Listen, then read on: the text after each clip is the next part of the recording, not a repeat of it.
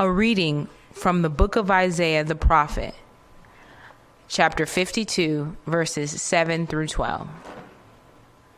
How lovely on the mountains are the feet of him who brings good news, who announces peace and brings good news of happiness, who announces salvation and says to Zion, Your God reigns.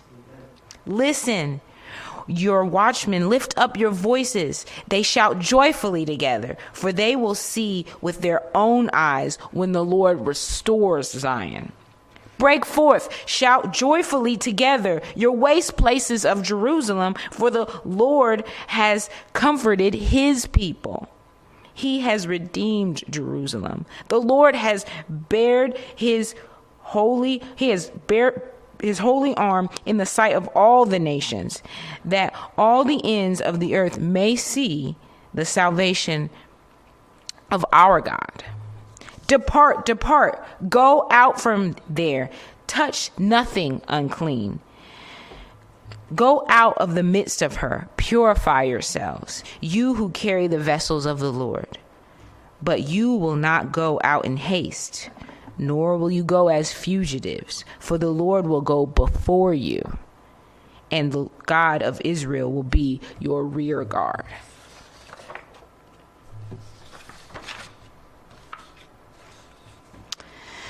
A reading from the Acts of the Apostles, chapter 21, verses 3 through 6, and verses 8 through 14. When we had come in the sight of Cyprus, leaving it on the left, we sailed to Syria and landed in Ty- at Tyre. For there the ship was to unload its cargo. And having sought out the disciples, we stayed there for seven days. And through the Spirit, they were telling Paul not to go to Jerusalem. When our days there were ended, we departed and went on our journey, and they all, with wives and children, accompanied us until we were outside the city. And kneeling down on the beach, we prayed and said farewell to one another. Then we went on board the ship, and they returned home. On the next day, we departed and came to Caesarea, and we entered the house of Philip the evangelist, who was one of the seven, and stayed with him. He had four unmarried daughters who prophesied. While we were staying for many days, a prophet named Agabus came down from Judea, and coming to us, he took Paul's belt and bound his own hands and feet and said, Thus says the Holy Spirit, this is how the Jews at Jerusalem will bind the man who owns this belt and deliver him into the hands of the Gentiles. When we heard this, we and the people were urged there urged him not to go to Jerusalem. Then Paul answered, What are you doing? Weeping and breaking my heart. For I am ready not only to be imprisoned, but even to die in Jerusalem for the name of the Lord Jesus. And since he would not be persuaded, we ceased and said, Let the will of the Lord be done.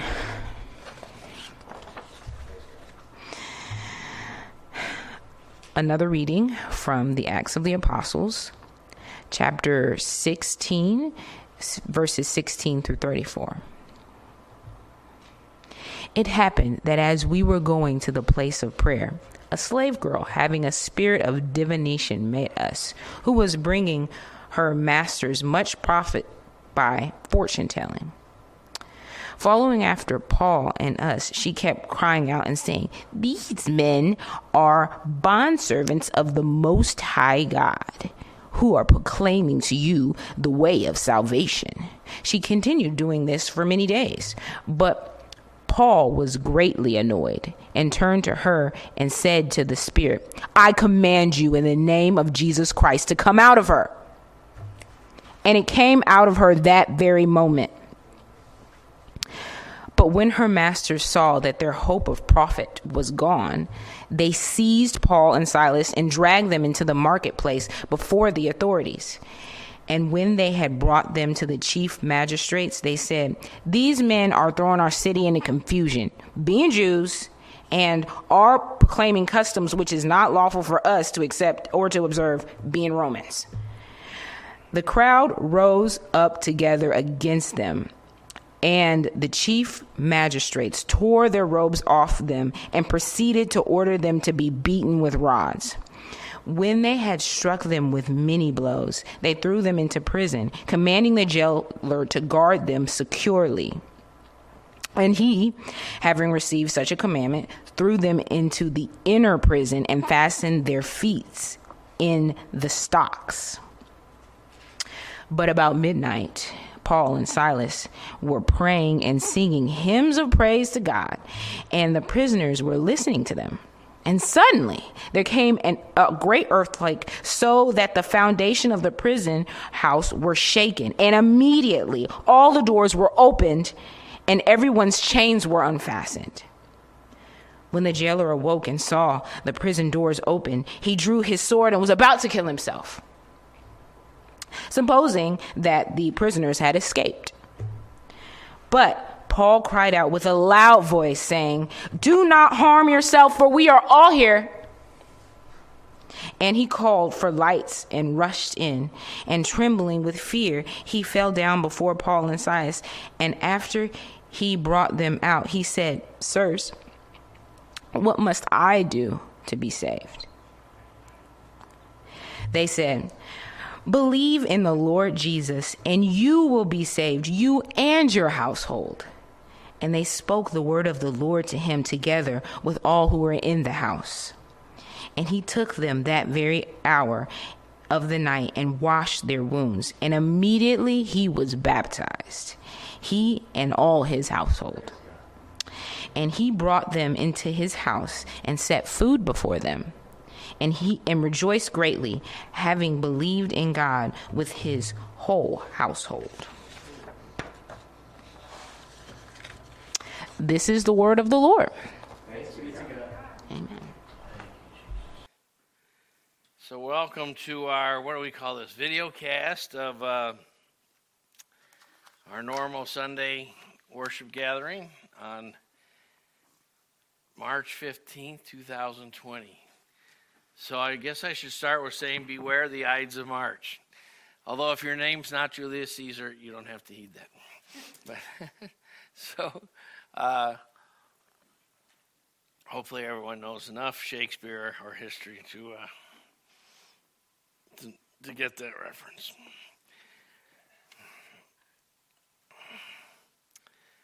Well, uh, you know, we. Uh, I got back uh, from India.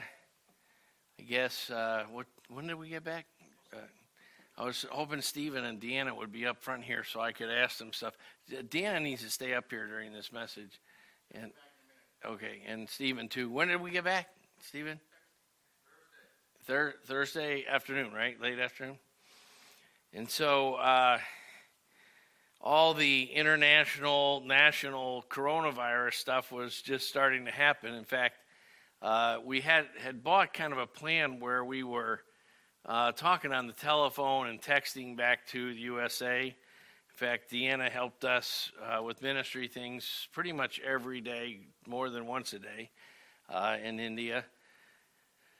But uh, we had had a plan in such a way that uh, we didn't have ability to text, talk on the phone, or anything while we were in the air. Although for some reason I got connectivity when we were flying over Russia. So, um, not knowing too many people in Russia, though, I didn't make any calls. But um, um, the very first text I got when we got to Newark Airport, uh, which Newark is like a suburb of, of New York City. Uh, it's it's a little bit like Beavercreek and Dayton. I mean, Newark. As you're flying in Newark, you can see all of New York City quite well, and you're just really very very close. They pretty much people in Newark think of themselves as New York City people. Um, and so the very first text I got was from Carla Hale, my daughter, and uh, she the text just said, "Did you hear what Trump did last night?" And I thought, did he say something stupid? That was a pretty good guess, you know. But uh, uh, so then she proceeded to text back telling me that he had uh, um,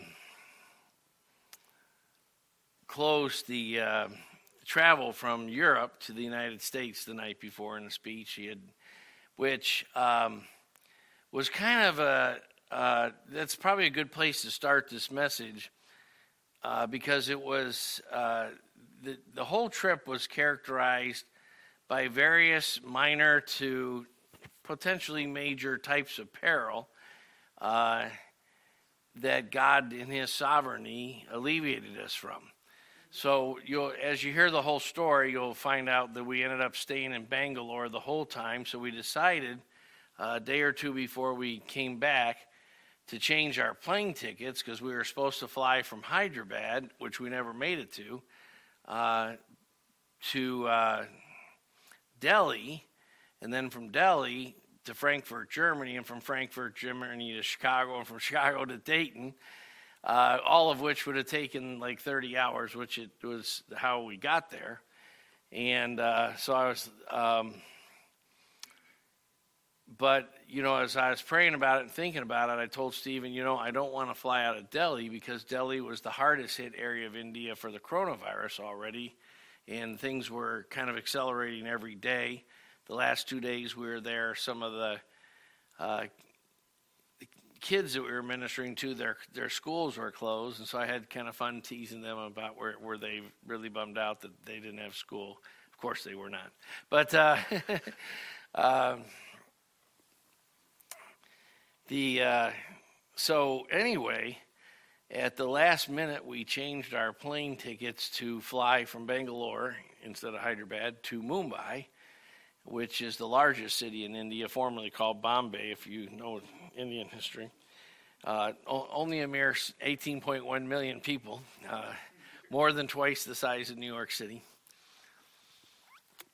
And then we flew directly from Mumbai uh, to Newark, New Jersey, a 15 hour flight. But had we stayed with the original plan, we wouldn't be back yet because uh, the flight in Frankfurt would have been just in time to get outlawed to come to the U.S. And what they're doing with U.S. citizens that were stuck in Europe is they're flying them to like 13 different cities and then going through like a two to three week quarantine process before they're allowed to come back and so forth. So it would have delayed, uh, had we not, by the grace of God, decided to change our plans. And it was definitely kind of a Holy Spirit thing uh, where we sensed the Lord in it. Uh, we would have been back a couple weeks from now. So, and I'm glad to be back. So, so let's get started uh, this morning. I want to start by praying for a couple situations that aren't related to the coronavirus nor to uh, to the India trip. First, uh, our beloved friend and member, church member Caleb Trumbach, his grandmother Shirley Lindner died uh, the other day, about four days ago now, I guess. And Shirley uh, was, of course, uh, like she, they, she was friends with our family. They uh, uh, Shirley and her husband Richard moved to Broadview Heights, the city I was from just as I was becoming a Christian, and their daughter Martha, who uh, of course is was Caleb's mother, uh, and who married Larry Trumbach, so Martha became Martha Trumbach. Uh, and let's see, back in 1977 on June 12th. It's harder. Can you believe I can remember their exact anniversary? That's because it's exactly five years before Catherine's married to the date, just so easy to remember. And uh, the uh, Martha was actually the first Christian friend I ever had, and of course she died of cancer when Caleb was about seven after uh, a long battle with cancer, or six months or so, and um, um, anyway, uh, Shirley had been a, a, good friends of my parents. She was part of the uh, the Anglican Charismatic Renewal of the '60s and the '70s. Uh, her and her husband had been missionaries to Brazil, which is why, if you knew Martha, you knew she spoke a little Portuguese. And uh, so, anyway, I kind of want to pray for Caleb. Uh, Kate, Shirley was quite important to Caleb. Uh, I always remember that. So, Lord, we just hold up Caleb Trumbach to you and, and uh, Larry Trumbach and the Lindner family. Richard and Grace still live in Cincinnati, and of course, Shirley died in Cincinnati uh, and lived there the last several years of her life. Um, so we just pray your presence would be felt and known during this time. Um, there's at least one or two of the Lindners that I don't think have a relationship with you, or at least not a very strong relationship with you. And I know it would be Shirley's desire to see them come to Christ. And I pray somehow you would use this uh, time in their life to. Uh, to bring them to Christ, and we thank you that she lived a rich and wonderful life serving you for many, many years. In Jesus' name. Then I also want to pray for Ken and Wendy Jenkins and their family. Lord, uh, Ken had a massive heart attack the other day, and uh, his uh, re, uh, it was miraculous that he's still alive. They had to revive him and so forth, and um, and he was well enough to uh, actually post about his own heart attack on Facebook this morning. So, uh, of course, Ken was probably the first computer geek I ever knew, but more importantly. Ken has been a pastor and a friend and a helper to Catherine and I, and and uh, and a friend of our family for many years. So we, we pray that you'd be with him and extend his life for fruitful service in Jesus' name. Amen. All right, so let's uh, we're going to talk about sort of a report from India. Um, one scripture I didn't put in because I didn't want to have too many of the, too many scripture readings, was in the book of Acts.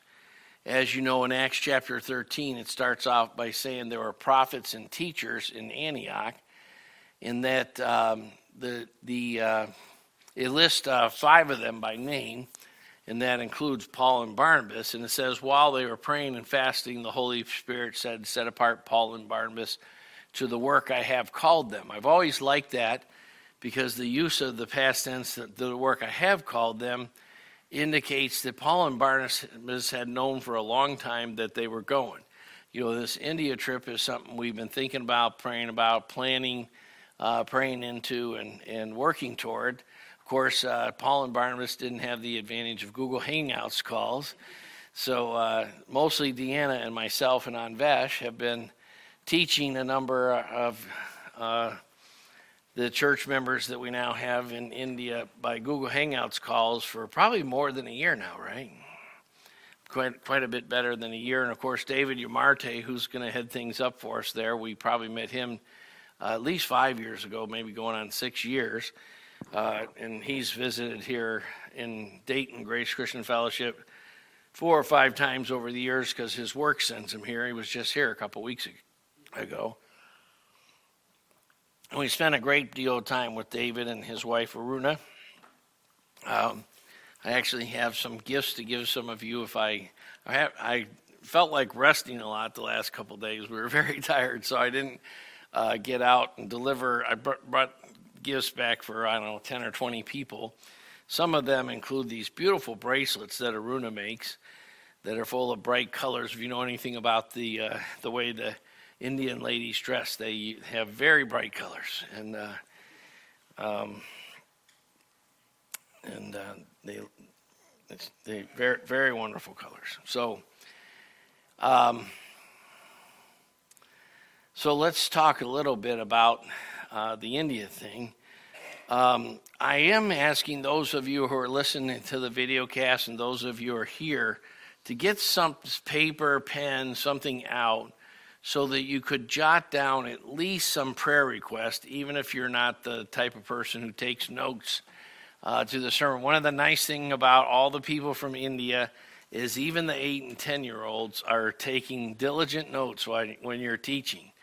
And in some of the meetings, I actually spoke for uh, six or seven hours, and the eight year olds were still paying attention uh, not fidgety, and still taking diligent notes. And when called upon, read scriptures, and, and of course they, uh, the the ones we're dealing with, all go to private schools and all read very well. Although when you add their little Indian accents plus their eight or ten, it's so cute you can hardly stand it. uh, and uh, so, but they, they read very very well, and their their English reading is usually far above like what most American kids at that age, and their attention span is far above American kids at that age. Uh, and I don't know all the factors that go into that. They're not uh, they're not a little allowed to have uh, a lot of electronic devices and telephones by, and things like that by their parents.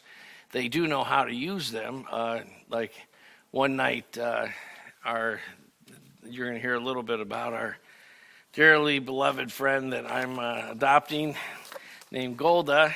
Uh, and she called me on the phone one night, and of course she had to use her mom's phone to do that because she's, uh, even though she's 14, she's not allowed to have a phone of her own which makes perfect sense to me. But um, anyway, so I kind of want to start off by a, a, bunch of thank yous because.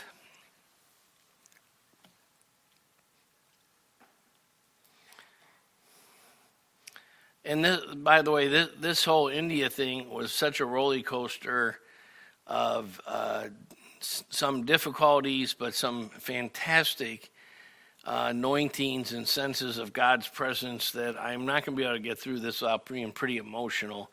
I'll probably cry at quite a few places. So, uh, one of the things that this has caused me to give a lot of thought to is just the idea of the body of Christ.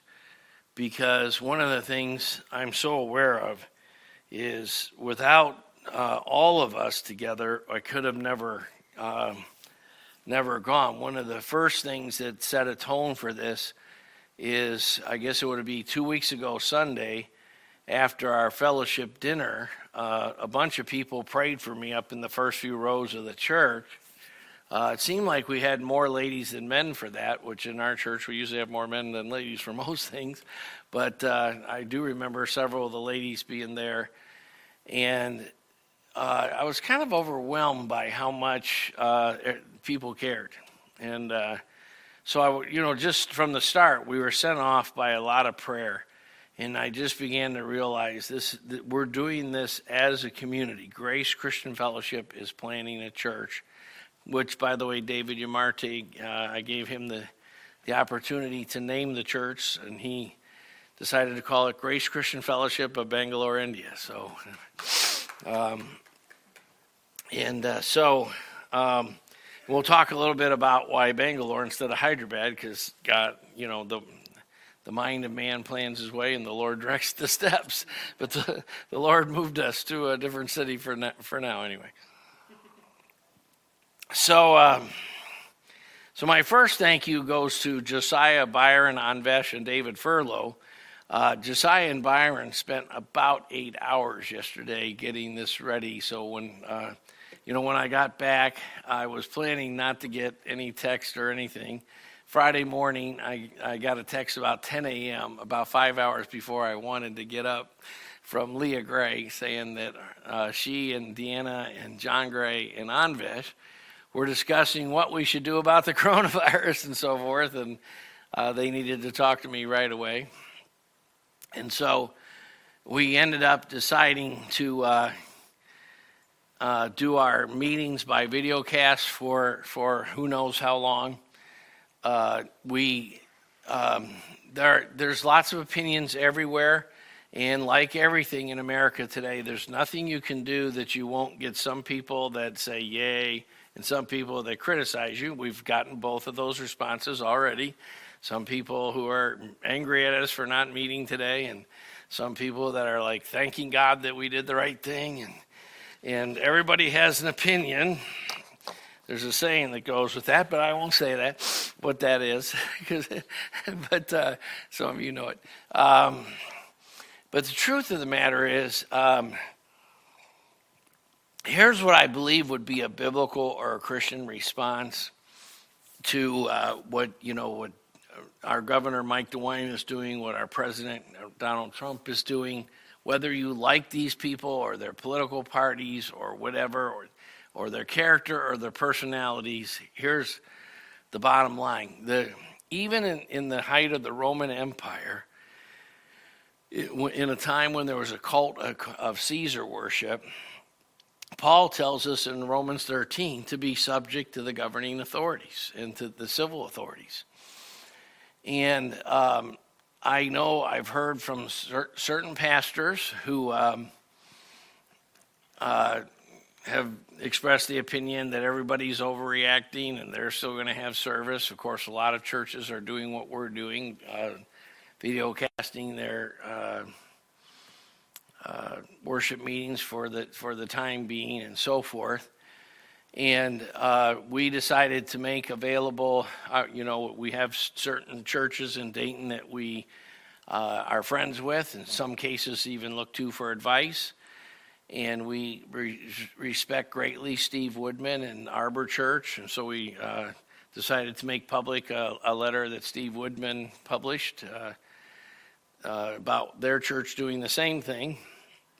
And here, here's the bottom line I am probably better educated than about 90% of our church. There are definitely a few people in our church that, when it comes to science, technology, math, things like that, uh, have a better education because, of course, my areas of expertise are biblical studies, theology, church history, history, thing, philosophy, things like that. And uh, I'm not a great studier of science, although I like st- science and, and study a fair bit of science, especially when it has to do with things like creation, evolution, debate, and so forth. But, um, you know, we have one doctor in our church, Liz Burr. Um, we, uh, most of the science technology people in our church are engineering type people, not necessarily medical type people. And um, this is something that I, you almost rarely hear, so please listen to me. When it comes to things like this, here's my very strong advice I don't know enough to have an opinion. And I know most more than most of you by a lot. so um, I think the, the, the last thing we want to do um, I do know history, and so I do know about the flu pandemic of 1919 when the influenza vi- virus first uh, morphed or what, however it developed and so forth. And I do know about how many people died then and so forth. I do know about the uh, the Great Plague that, that wiped out more people in Italy than, than what Corona is doing in, in 1348 and so forth. The last thing I think we want to do is uh, look back years from now and say we were cynical and, and non cooperative and we under responded. I hope that we end up being where a lot of people ended up at, in, in the year 2000 when everybody was afraid that when the, the uh, clock turned over from 1999 to 2000, it, that we were going to have what's called the Y2K bug. And because of the computers only being programmed with two digits for years instead of four, that the whole world was going to start having computer failures and crashing, and there was going to be, you know, mass collapses of economies and all this. And I remember uh, studying that kind of stuff a lot, and uh, I even priced out what it what it would cost to get a generator for my house and so forth. Now I have two, but uh, but uh, uh, although um, anyway, I I remember that in the end I decided just to take my chances. In fact, I quit my job one month before uh, in December first, nineteen ninety nine so that I could, in, in the year 2000, start my own company. And I was betting everything that it wasn't going to be anything. Uh, so, but, you know, in a situation like this, it's probably better to be over prepared than under prepared. And we'll see how bad it gets. But um, Corona is now with us, and it's going to be with us uh, for, for hundreds of years in the future uh, it'll run a certain course where it'll be less of an ep- epidemic, uh, maybe in a matter of months and so forth. Uh, but I don't think anyone knows uh, just how bad it's going to be. Um, they, do know that uh, that uh, the chances of dying from it are mostly for small children whose immune systems aren't fully developed. That is, children under 10 years old or so, and for mostly for older people above 50s, and especially if they have conditions like type 2 diabetes and or any other kind of uh, health issues that would make it harder to survive the, this pretty much the same as the, if you make it harder to survive like if you had the flu. So um, you know we are going to just do this for the time being. Um, and this came you know uh, this was kind of presented to me from john gray and anvesh and, and their wives. And uh, i said well it's you know uh, i'm just going to go f- along with it and so um, ultimately, uh, there, there will be some great things we can accomplish through this. Um, for one thing, I'll be watch, wasting a lot less time watching sports for a while. uh, part of the reason I came back the day I did was I planned to be back for the last three rounds of the Big Ten basketball tournament, of which didn't exit, didn't happen. And uh, and tonight I would have been watching uh, the show called Selection Sunday at six o'clock tonight to see all the teams that made the NCAA tournament. But uh, well, I'll be here having a leaders meeting instead. Uh, so. Um, so anyway, first thank yous are to just uh, Josiah and Byron, especially also Anvesh and David Furlow, our cameramen. Um, we should get him a little like press pass or something. Um, uh, then also, you know, while I was gone, it was nice to, uh, uh, you know, I got a message that our water heater went out, and uh, all I had to say, you know, this to be in Christian community is such a wonderful thing. I just told my wife, call Nathan Hager. And when I came back, I found out that Nathan and John Bradbury and Logan Carr had taken out my old 50 gallon water heater, which had lasted, thanks to having a whole house filter system, had lasted 20 some years more longer than it was supposed to and was dead now. And uh, they, I don't know where they buried it, but, uh, but they uh, installed a new one. And uh, I looked back in, in, that part of the basement, looked nice, and uh, and we still have hot water. And uh, Logan uh, or uh, Nathan let me know how much it costs. So you know that was just nice. And then uh, through text and different things, I was aware that at least Teresa Cummings and Lourdes Bradbury were spending time with Catherine and. Um, Catherine took this kind of hard, which I was a little surprised at, but not too. Uh, she missed me a lot. I, you know, uh, I guess. Uh, the the truth is, um, we've never been apart this long in in uh, in uh, 40 years. So, uh, so that was it was nice that she missed me. I'm glad she didn't go. Glad he's gone. Uh, and uh, I think it was especially hard because, as you know, I encountered some health problems on the way. And so, uh, next, I wanted to make sure we thanked Anvesh because, um, you know, neither Stephen nor I had ever done much traveling. Uh, we didn't know anything about getting passports, visas, plane tickets, all that stuff and Anvesh kind of coached Stephen. I didn't uh, give Stephen any input. Um, and I don't want to get ahead of myself because I'm trying to do this in some order and have the, the most important last. So I'll, I'll just say that uh, uh, Anvesh helped Stephen with that at this point. I, uh, there's a couple of people I want to thank that some of you might not know. Rennis Bowers who was former, formerly the East Dayton uh, chief of police, or chief, fire chief. What am I talking about?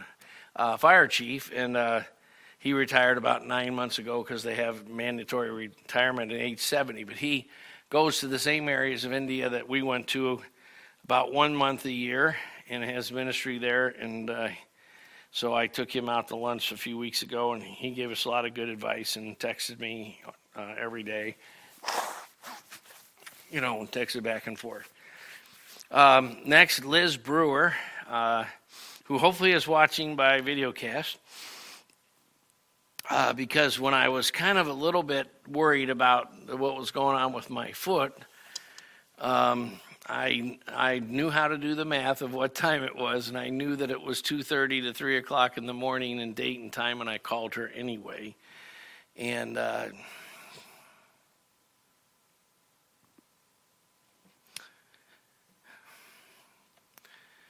to her credit, even though she was quite d- deeply asleep and and uh, took took a minute or two to completely wake up as we were talking, uh, she wasn't grouchy or what are you doing calling me? She was very courteous, pleasant, and we brainstormed together, and she did her best to help me think it through and, and, and uh, was very kind about it, and even followed up with some text to see how things are going. Uh, next, uh, a lot of you know Beth because uh, she was a member of our church for years.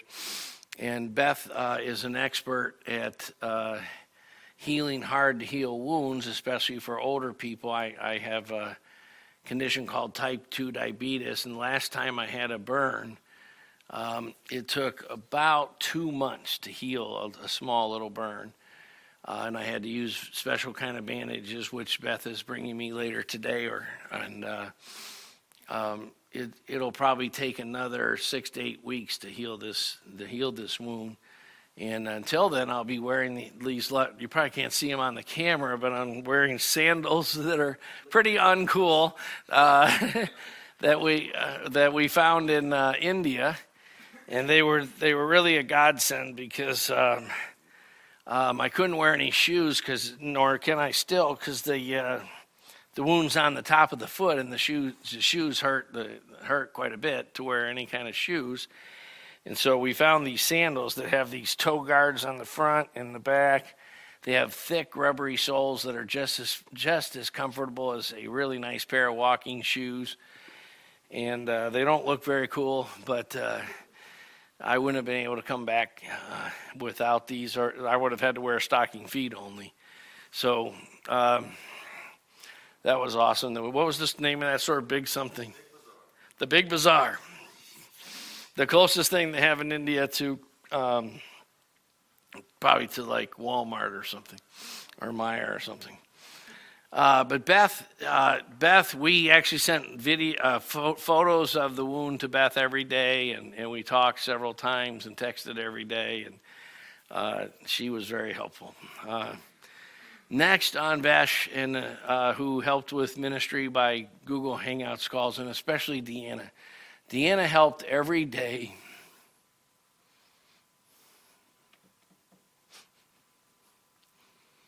And um, if you know, there, there's, there's a nine and a half hour time difference. And then last Sunday, when you guys had daylight savings time, that changed it to a ten and a half hour. So many of the times that we were asking Deanna to help were like 5 a.m. or whatever your time.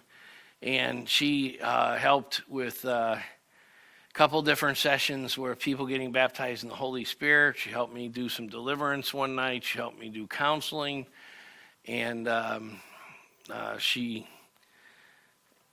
uh, it was just so amazing. It, was almost as if we uh, like hid her in the suitcase and brought her along with us in, in, this little laptop. In fact, I sort of had that feeling. If you ever read like any futuristic books, like Fahrenheit 451 or something, we we you know we had her on like. Uh, um, what do you call it? Google Hangouts calls, so you could just see like their heads. Like Anvesh and Deanna, we're on one of them that mostly is most time was just Deanna but we put her like in the corner of this circle on a chair. so it was like it was like she was just her head was in the meeting with us. and uh, uh, but uh, you know that was a lot of fun. And uh, thankfully, Stephen uh, brought my laptop and hooked up the Google Hangouts calls whenever we needed them. And then, lastly, on the thank yous. Um, I'm going to thank the India team later, and I'm just going to work that into uh, to telling you about the trip. But the, lastly, Stephen Leopold. You know, of all the things Stephen's ever done for our church, you know, he's had to learn drywall, carpentry, electrical, plumbing, uh, you know, all the, you know, making all these scripture sheets that I asked him to make and Bible studies and, and different things. This was probably Stephen's most crucially finest hour with us because I didn't give him any input about how to get us ready. I just expected he would have us ready.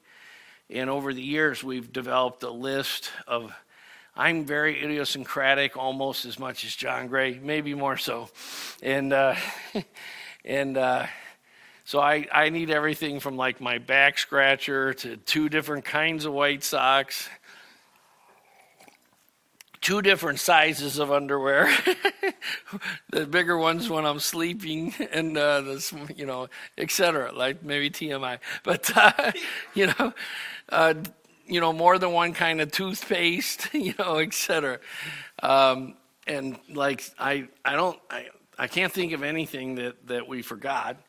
Uh, that is Stephen forgot because I had nothing to do with it, and uh, and Stephen carried our carry-on bags. Uh, I couldn't really help much with that with my back going out.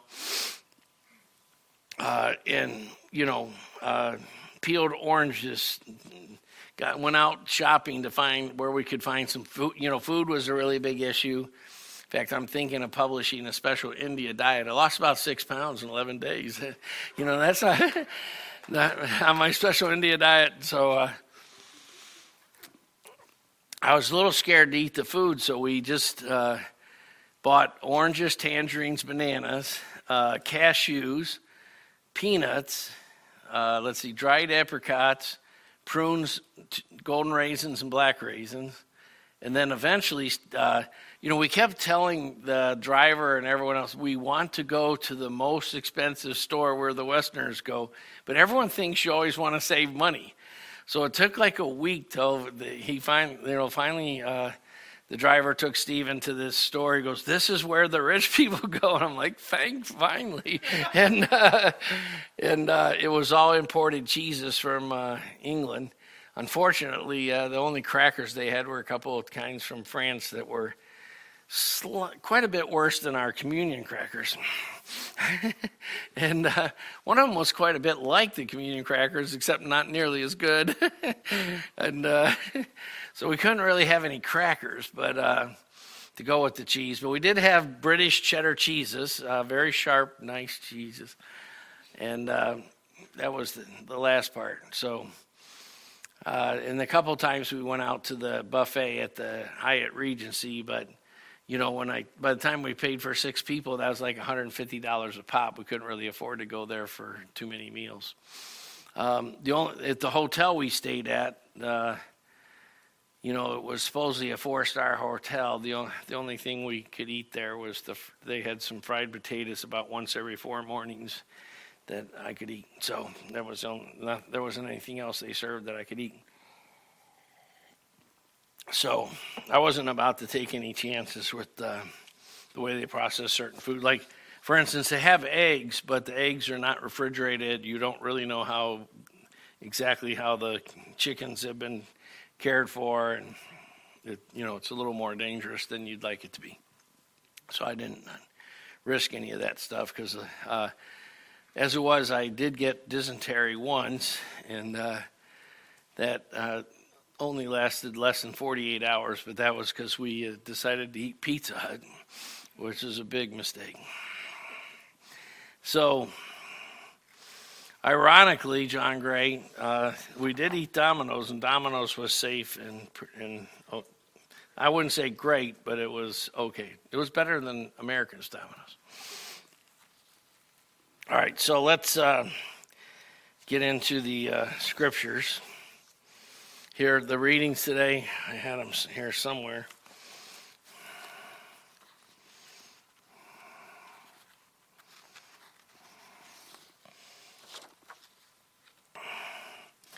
So, Isaiah 52, how lovely on the mountains are the feet of him who brings good news, I got a little kick out of that since, of course, that has to do with bringing the gospel. But then I, when I wore, had to wear these stylish loafers today, uh, how lovely are the feet of him who wears uh, Indian sandals with white socks. Um, in Acts, uh, in the scripture that we read from, uh, hold on, I'm trying to get my pages squared away here. The scripture we read from uh, Acts 21, I guess I wanted to start with talking about the trip now. Um, you know, we left, when do we leave? Uh, what day of the week was it? A Wednesday, right?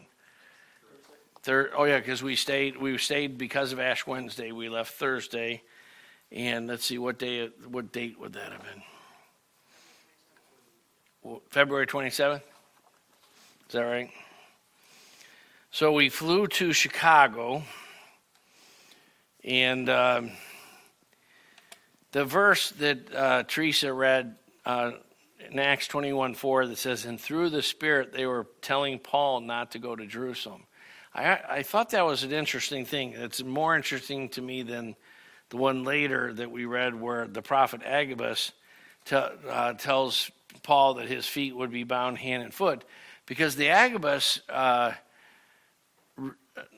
prophecy is basically assuming Paul's going to go, and this is what's going to happen when he goes.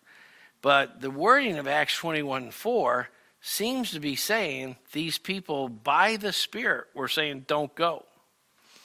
And so, one of the interesting things about this trip is, I, as you know, I have a certain number of advisors that I look up to, and some of my best advisors were telling me, don't go uh, because of my health issues and so forth. And, and uh, but uh, all the most important of my advisors were saying, go. But you know, there were some pretty pretty important people in my life that didn't want me to go, so it was a little bit of a. But it really seemed quite clear in, from the Holy Spirit that you know the Lord has wanted us to go. Uh, you know, everything from the day we met Anvesh, we've asked the Lord to confirm the direction to India a number of ways, which keeps happening. You know, one of the prayers we had was that God would give us other contacts from India and we did our best to have some fruit, uh, or well, I wouldn't say we did our best, but we tried a little bit to have to share the gospel with some Indian students at Wright State and so forth, and couldn't really get anything going there. And then a lot of you know that David Yamarte walked into our church when we were back in the old building five or six years ago, and Anvesh happened to see him before the church service and introduce himself, and they sat together, we got to talk a lot afterwards. And and of course, on, on David's second trip here, he got baptized in the Holy Spirit and um, so forth. So, um, you know, so that's been one confirmation that the Lord was in this uh, for us. And then, of course, um, by the grace of God, Deanna was able to lead uh, Sindhu to Christ uh, a few years back two or three years ago, and Sindhu has, has made great progress. And as you know, the whole thing of Sindhu being able to get a visa had some supernatural aspects to it. And the Lord used mostly Deanna, but there was one particular incident where, De, you know, Deanna called me when I was riding my bike, and it seemed like the Holy Spirit gave me very clear direction. And then I even said set up a Google Hangouts call with Sindhu, and, and I just really loved her from the first time we talked. And so, and then of course, uh, through David, we met his brother Emmanuel and Emmanuel's wife Joanna. And eventually we met their uh, David and Emmanuel's sister uh, Kamala and their daughter Golda. And so it, you know, it seems like it's been very clear that God's hand is in this. And so, you know, the whole thing of where uh, you know, frankly, a couple very, very significant advisors to me didn't want me to go. But my pastor, Ray Nethery, uh, Ned Berube, uh, and interestingly, I have two doctors. One is my general family doctor, and one is my cardiologist. My cardiologist is actually from Hyderabad, and uh, he's Indian by nationality. and did most of his schooling in India. And, uh, you know, both of my medical doctors said it was no problem for me to go. So, the, and the, the Lord was with us, even though it was challenging at times. So, um, trying to find the other scripture again I wanted to mention.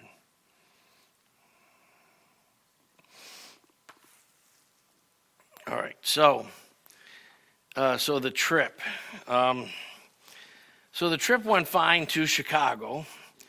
Then when we got to Chicago, we had a layover there, and so we walked around the airport there. You know, one of the issues when you're uh, my age is that you can get blood clots when you're flying in your legs when you're flying uh, at high altitudes for a long period of time.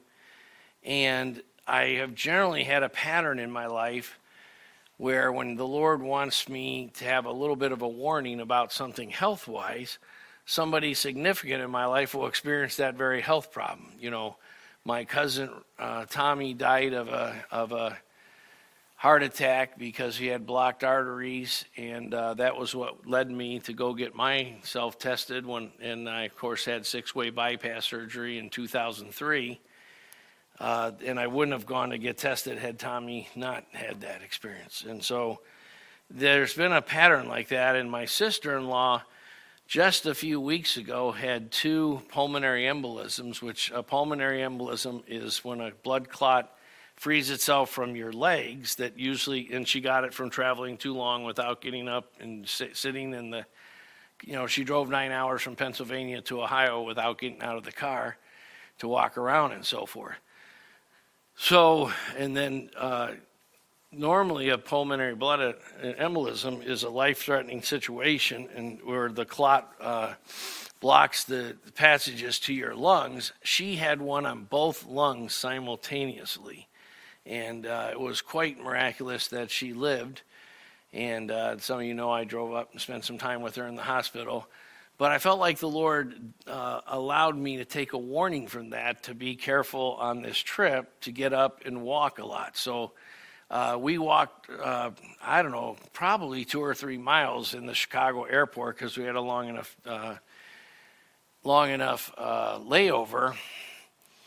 Um, however, as you all know, when I walk a lot, I also struggle with having my back go out. And so then the flight from Chicago to Frankfurt, Germany was about eight hours. You know, they now have these GPS things on the back of your seat that you can watch, are pretty cool because it shows you where the plane is and everything. And it tells you you're at 35,000 feet and the temperature outside is minus 78 degrees Fahrenheit and you're flying over the southern tip of Greenland, you know.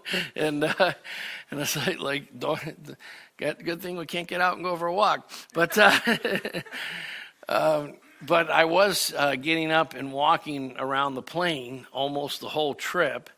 And I don't really know if I overdid it or what. I was uh, doing a lot of stretching. And, uh, but by the time we got to Frankfurt, Germany, my back was so, so out that I could barely walk.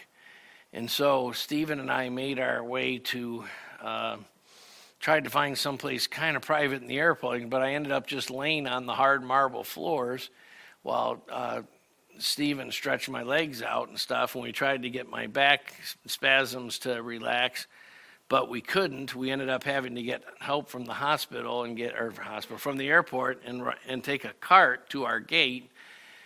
And um, it's amazing that the Lord can actually speak uh, through. Um, even demonic and pagan people. And so, uh, you know how I am. I make friends everywhere of everyone. And so I, am forgetting her name, and I was asking Stephen if he could remember her name. But we met this uh, very nice young lady from Serbia. And, uh, you know, the, it's kind of nice that English is being becoming such a common language that her English was well enough for us to have enjoyable conversations. But while we're talking, I'm actually laying on these on these what seats in the airport and she's like what's the matter? And i'm like well my back's kind of hurting. And, uh, and so she's a practitioner of this demonic uh, occult thing called reiki. And so she asked me if she can do her reiki uh, procedures over me, and I said, no, thank you. But, um, but it was interesting that uh, she then kind of said, like, even though uh, her perspective was certainly not in Christ, she said something that God very much used. And she said, You know, you're going to India, a very spiritual place.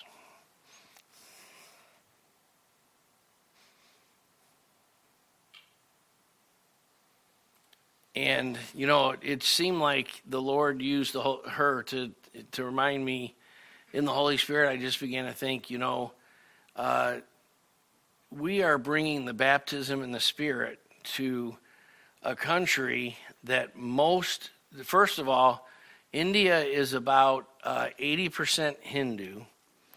It's about 15% Muslim, 3% Christian, and 2% other.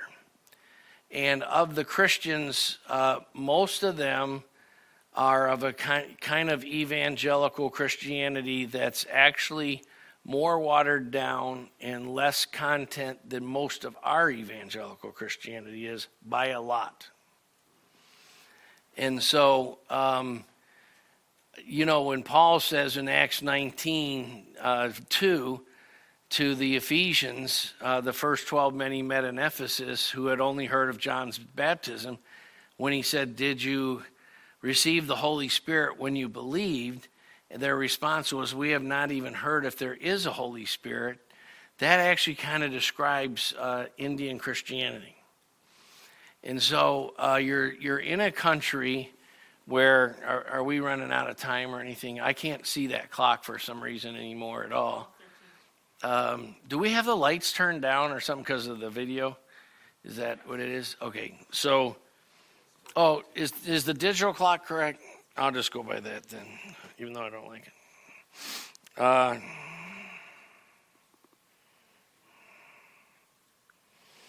oh, so um, Liz uh, Brewer just sent me a text correcting something I said. She, she must be watching the video cast. she just said uh, kids are not at the highest risk from COVID 19. I had heard, I had heard they were, so apparently I'm. And if you remember, uh, of course, I'm telling Deanna she, she wasn't actually there except by video.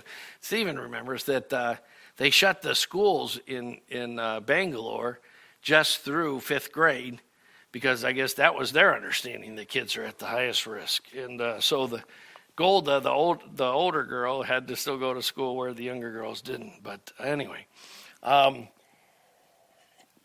so thank you, Dr. Brewer, who's apparently listening by podcast. So uh, it's good to hear that someone is.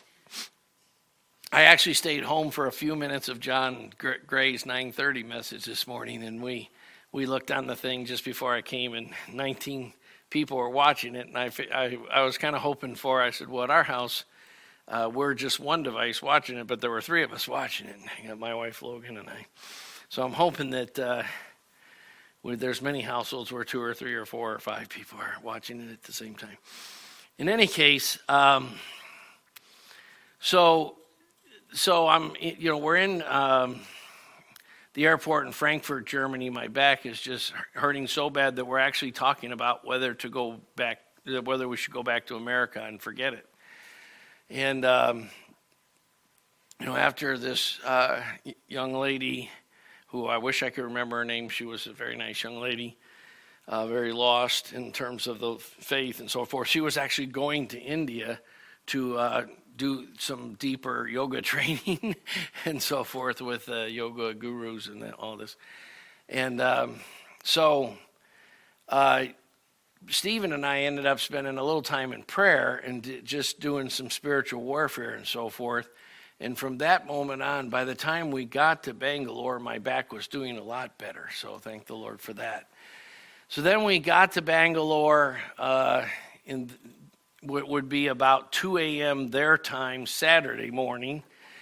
And David Yamarte, Emmanuel Yamarte, and our driver, driver Cornelius Babu, did I say that right? Babu? Say it. Babu. Cornelius. Anyway, which means son, right? Uh, Cornelius, that name, like the Cornelius in Acts 10, uh, was our driver. So they pick us up, and we got our first uh, culture shock as we drove the streets of Bangalore. So even it, it would, by the time we got through immigration and all that, you're trying to tell me something. Oh, oh, so oh, we had is Cornelius up there? Yeah, uh, no, yes, no, there. Cornelius is in the middle in the yellow shirt. Sorry. Uh, so he's so I'll, I'll stand aside so I can. So of course you all know Stephen at the left, then me, then Cornelius, then his son Joel. Joel's about 19 and a half, and Joel, uh, Stephen, and David Yamarte uh, did some Bible studies with Joel and taught him so what what we're up against is Joel is uh, is in college. He's a really good character young man, and he uh, told us he wants to grow in the Lord. Uh, we were a little skeptical because he said that in front of his parents, and in America, if you know, like someone said that in front of their Christian parents, that might not mean anything necessarily. but that we'll get to that here in a minute. Uh, but uh, that it's quite different situation in India, and, and that's why I had the reading from Acts uh, uh, 16, the Philippian jailer. Was, was that this the chapter? Yeah, Acts 16. Um, so anyway, Joel uh, is and uh, Stephen and David Yamarte did uh, what about four hours of Bible study that when I was talking to some other people in the other room. We ended up having meetings in our hotel suite, and uh, the hotel suite had a nice little living room area that was great for meetings. And in fact, we had the first Sunday meeting there with 19 people. And uh, uh, Stephen, you, you, you talked to Joel, what, about four hours, right? So, you know, I asked Stephen how it went, and this is kind of typical. Uh, he said, Joel asked great questions, paid attention. It wasn't like, when can we stop, wanted more.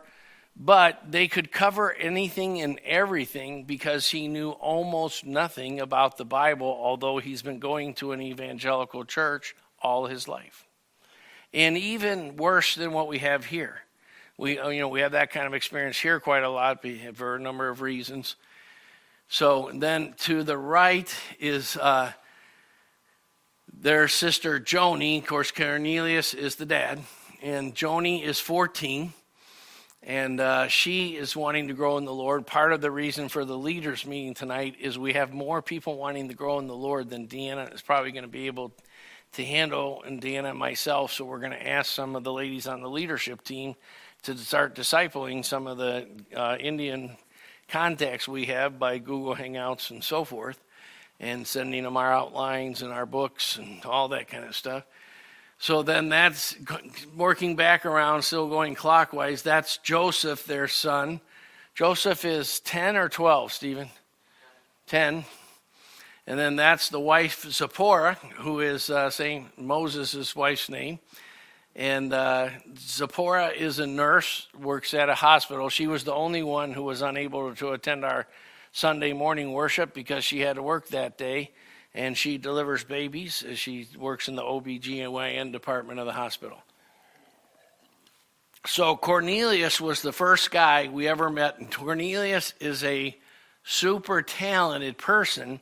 This might seem a little weird in our culture, but Cornelius is a professional driver. All he does is drive executives and people around because there's no way you could learn to drive in Bangalore unless you really worked at it. It took me one night just to get over the like what took me the whole two weeks to get over the culture shock. I, don't think I recovered yet. So, because you know there, there's it's such a crowded city that at 3:30 in the morning, like if you drive down Smithville Road, which is normally a busy road, at 3:30 in Dayton in the morning, you'll see a car about every minute or two. It's it's busier at 3:30 in the morning than our rush hour. Uh, you know, they say New York City is a city that never sleeps. It's, Bangalore surpasses New York City. There, uh, there, there's just millions of people all the time. And the way the roads work, there's um, it's kind of like a, a somewhat of a mildly organized chaos where there's where there's sort of some rules. Uh, so there's some there's uh, two or three lanes that are sort of suggestive, but nobody really follows them. Uh, it's just however many motorcycles and cars can fit past each other at once. and they do it by when you're about to pass someone, you beep, and they move over a little so you can squeeze through or whatever. And, uh, and, and so in our country, people would be using their middle finger with all the beeps. No one's getting mad. There's just beeping, and, and nobody's upset at each other. It's like uh, everyone it's, there's a kind of courtesy and manners to it. It's just very different than ours. Um, and so it kind of gets to whoever gets the spot first, uh, the other people have to stop before they hit them. and, uh, and so, uh, am I doing a good job describing this, Stephen? And uh, it's kind of so when you when you're kind of going through a, a crossroad or stuff, you both kind of uh, looking at each other, and then the, the, first one that hits the spot, the other one doesn't has to not hit them, and uh, and you have to be very aggressive to get anywhere. Uh, David, who also drove with us and so forth, not quite as aggressive as Cornelius. Cornelius is a master of this, and uh, and it's like quite amazing. It's a talent above, you know, it's, it's very talented. Um, so, uh, and then of course uh, another aspect to it is you don't like go to your destination uh, because the way the roads work and how busy they are. So you go past where you want to go, then you do a U-turn to go back to where you're you're wanting to go. So you're always doing these U-turns, and there's no such thing as U-turns are illegal or frowned upon. Like there's U-turns everywhere, and, and it really does get into like when you're trying to do a U turn, there's hundreds of cars coming, and you just look for a wide enough opening to try, try to get in there, and then the other ones have to stop and not hit you. and it's, uh, and just you know, by comparison, we looked at the statistics in Dayton. Of course, remember that Bangalore is nearly 50 times as large a population as Dayton. But in Dayton last year, there were 11 traffic fatalities. In Bangalore, there were around 680. And, and of course, the police don't even come to the minor accidents. Uh, you know, they actually, uh, other people stop, they help you, they help you if you have to get to the hospital, whatever. Uh, everybody helps. And, uh, and they even kind of adjudicate it was your fault, whatever, you know, and, and, uh, and they get it all worked out somehow. So, Driving in Bangalore was my first culture shock. Then we uh, arrived at the hotel room, and uh, uh, by that time, I was uh, feeling nauseous uh, from the food on the plane uh, as we were driving from the airport to the hotel to the point where I was debating can I make it to the hotel or not. We were debating whether to try to pull over somewhere. And uh, Cornelius was just going to pull over to the side on the highway, but I said, no, no, uh, just, I'll make it to the. So the very first thing I did when we got to the hotel was find the restroom and throw up, and uh, and uh, hope that I wasn't that sick yet, uh, which I wasn't. Thankfully, I felt better after that uh, for a couple days. Um, and you know, the first thing you notice when you go into the hotel room is this is a four-star hotel you know, this is over a hundred dollars a night, and it um, it smells so full of mold and mildew that I, you know, I if I hadn't thrown up from the food, I probably would have thrown up from how moldy and mildewy it was. Uh, that got better as the week progressed because I think just no one had been running the air conditioning or, or whatever. So as we kept the air circulating and stuff by, but I actually had several nights where I couldn't get to sleep because uh, um, of it was it was so mold and mildew that I couldn't I couldn't breathe, and I actually uh, actually was a, a, little bit worried the first few days whether I would actually live to make it back to Dayton or not. So uh, thankfully, Stephen was Johnny on the spot with just about everything we needed. Um, so um, so the first day we were there. Um, uh, David had had arranged for us to meet with a guy named Ravi Kumar, and I don't even know how to Vadia Wasar. I don't know how to say his last name, but I, that's that's uh, that's Ravi, and uh, Ravi is an engineer like David. He works for a competitor company called Collins, which is com- uh, competitor to GE Aerospace. Uh, Ravi has a master's degree in engineering. His English is very good. Um, I think that that's taken in front of the church Ravi had me speak at the uh, second day we were there. And um, Ravi is an elder in the church that David and them have been attending called uh, Laymen's Evangelical Fellowship. And he's one of approximately 12 elders, I think, or so forth. And Ravi is very interested in our ideas. He's never heard of the baptism in the Spirit or anything like that, let alone, you know, 90% of our main ideas are all new to him. We spent, um, what, about six or seven hours speaking with him on Saturday, and I took everybody out to dinner at the, uh, uh, what's the name of the hotel? Marriott, the Marriott which is a super five star hotel and very very nice and and all the waiters have these matching suits and stuff. It was a pretty nice place. Uh, but Ravi's very sharp, and he's uh, he and I kind of made a, a, deal that I'm going to be uh, kind of having discipleship meetings with him by Google Hangouts going forward. And he's a little bit uh, betwixt and between in the sense that he he's uh, knows the Bible a lot more than David d- does, and or any of the other people we talk to. And so he kind of realizes if if a lot of the things I was telling him are true, that this is going to revolutionize his whole world, including his family and everything else. And and he's like, uh, you know, like what am I going to do if if he said, you know, if he buys into our ideas, he'll be kicked out of their church. And uh, and I said, "You should join our church." so we'll see. We'll see how that goes. Um, so that was the next, and then the next day, uh, where, where is that? Is that the picture from the church afterwards? That's the inside of the church I spoke at, right? Yeah. After, this is after church. After I spoke there, so you can see the plastic chairs. They're kind of like you buy for 10, 8 or ten bucks at Walmart in both churches we attended, that was the only church chairs they have. The children uh, sit on the floor up front, and the grown ups sit in chairs if they're old enough. Uh, but they didn't have enough chairs, so only like the older ladies sat in the chairs. There were some steps ascending to another floor, and most of the men sat on the steps. But it was uh, it was about the same size as our church normally is. Obviously, we're down uh, due to the podcast thing. Uh, but it, it, was about, what, 60 people or 70 people, something like that. And uh, my message was very well received. I was told as we drove there, I was speaking.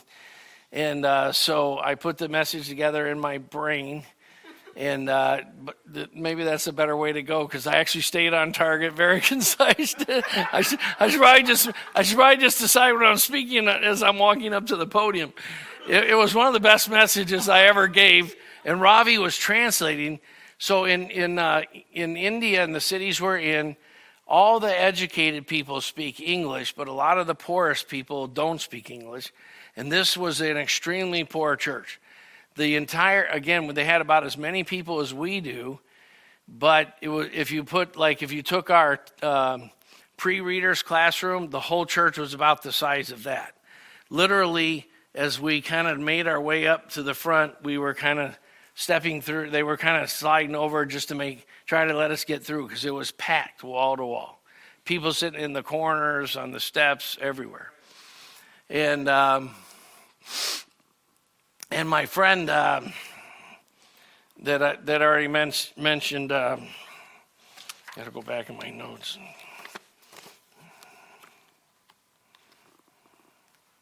Yeah, uh, Rennis Bowers had already prepared me for this, as did some of our Google Hangouts calls.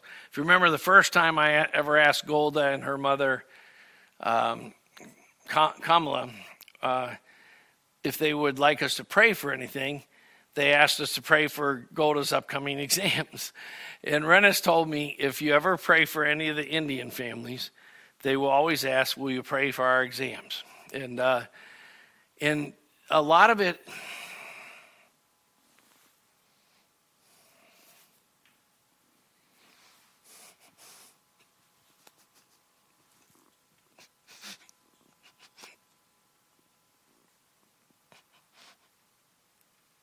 a lot of it is um, because there, there's so much poverty and they see education as the as the, their best chance to make some progress against poverty.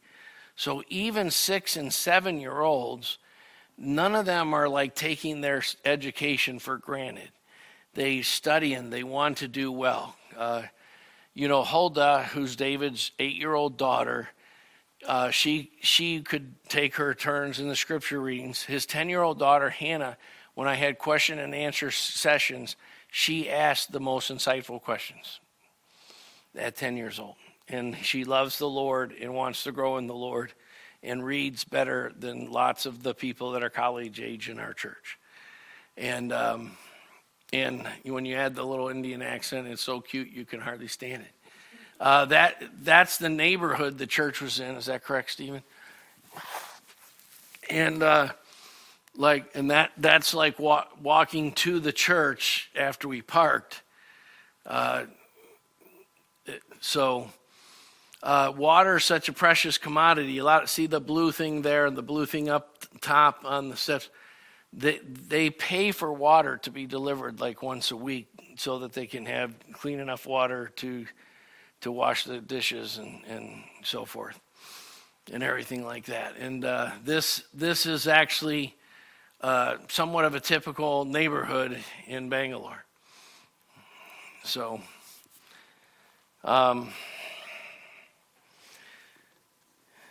so um, one house we were in, like so, there, there's so many good things and different things about their culture.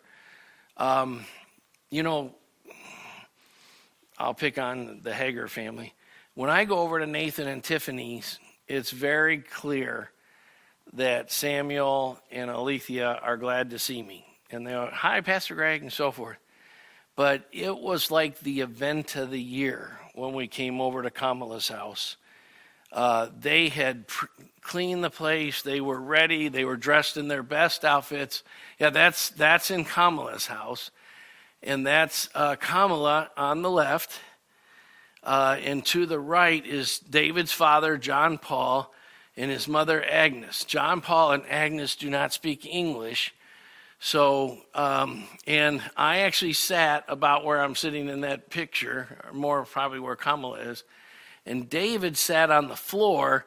To the right, you can see the front door. They don't have to close the door, open the doors like uh, the day we left, it was 90 degrees, but most days it was 86 or so. By, and so it's already warm by 10 o'clock in the morning, you know. Uh, I brought a jacket, that was silly. you know. Um, so that's uh, on, on the left is uh, in the middle is Hannah, in the middle is, in the right is Golda. And so they almost every time we saw them, they wore outfits that color coordinated, uh, not because their mothers wanted them to, because like uh, us coming to see them was super special. It was like Christmas to them. They they actually every time I saw them, they got us flowers like that. And in their culture, uh, that would be pretty pretty expensive.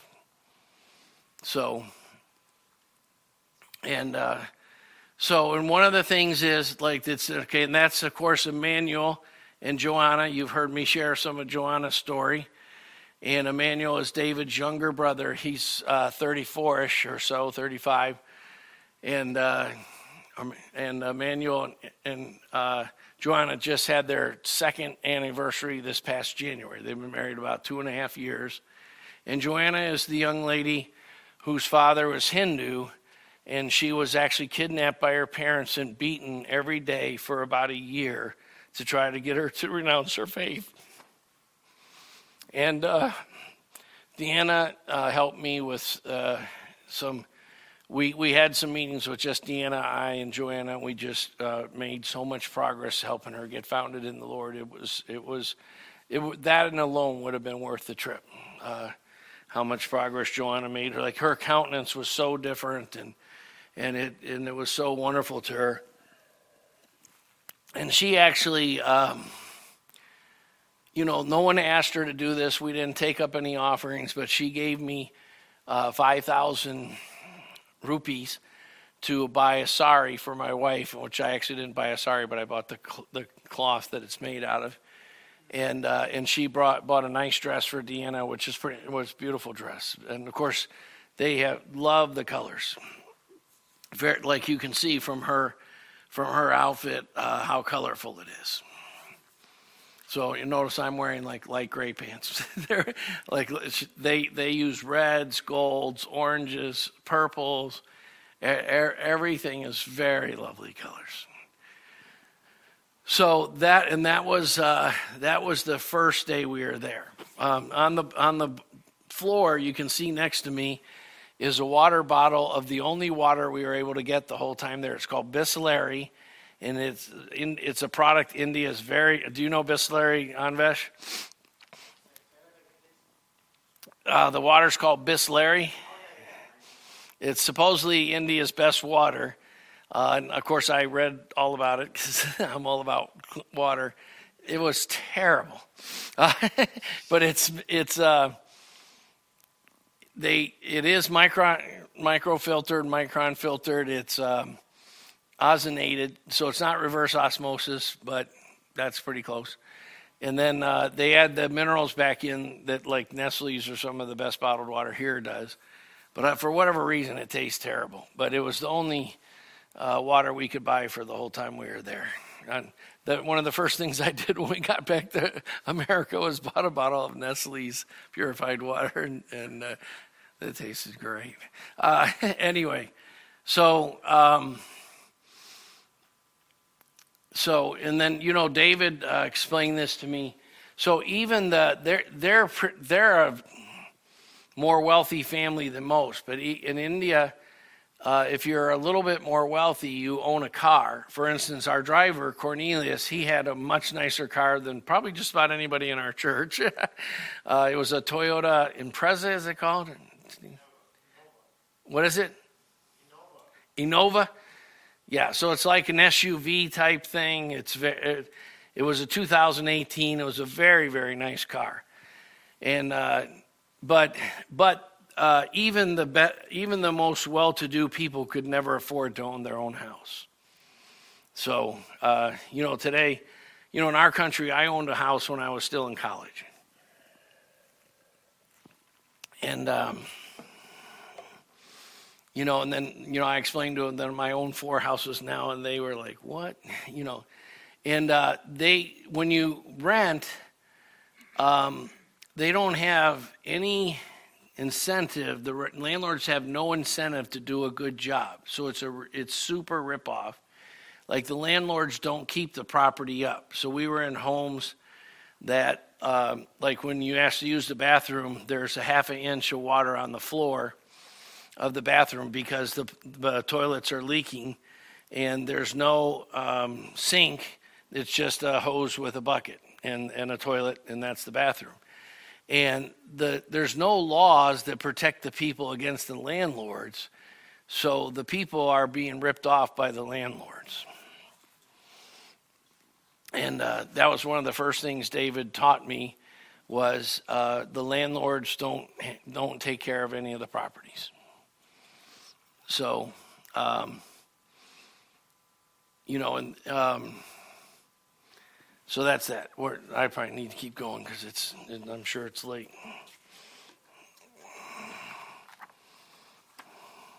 So, you know, when we went to the when we went to Kamala's house, all ten of the Amartis were there, and we went through the Holy Spirit outlines, and. Um, we probably went through them for about six hours, and little uh, little Huldah eventually fell asleep on her mom's lap, but she was paying attention and reading along right up to when she fell asleep.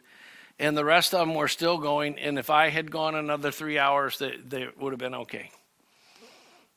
You know, they, they want to grow in the Lord that much. And, uh,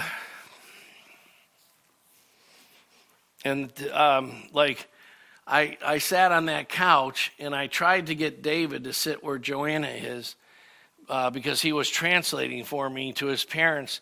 But David sat on the floor because they consider it uh, respectful. Like Stephen and I were the only ones permitted to sit in chairs. Uh, even the grandparents sat on the floor because they consider that a mark of respecting the, the person uh, who's speaking, the pastor.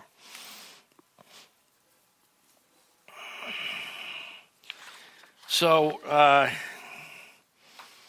you know, of course, then I, uh, about the end of, uh, I guess I can't remember if that was, yeah, that was the end, the, that was actually after the, that was like Tuesday. On Monday, uh, we discovered that I had a big hole in my foot, and it was very painful and so forth. And, um, what had actually happened is uh, I had burned my foot the night before we left while I was making Catherine's tea. I made it in my bare feet, and I had spilled scalding hot water on my foot.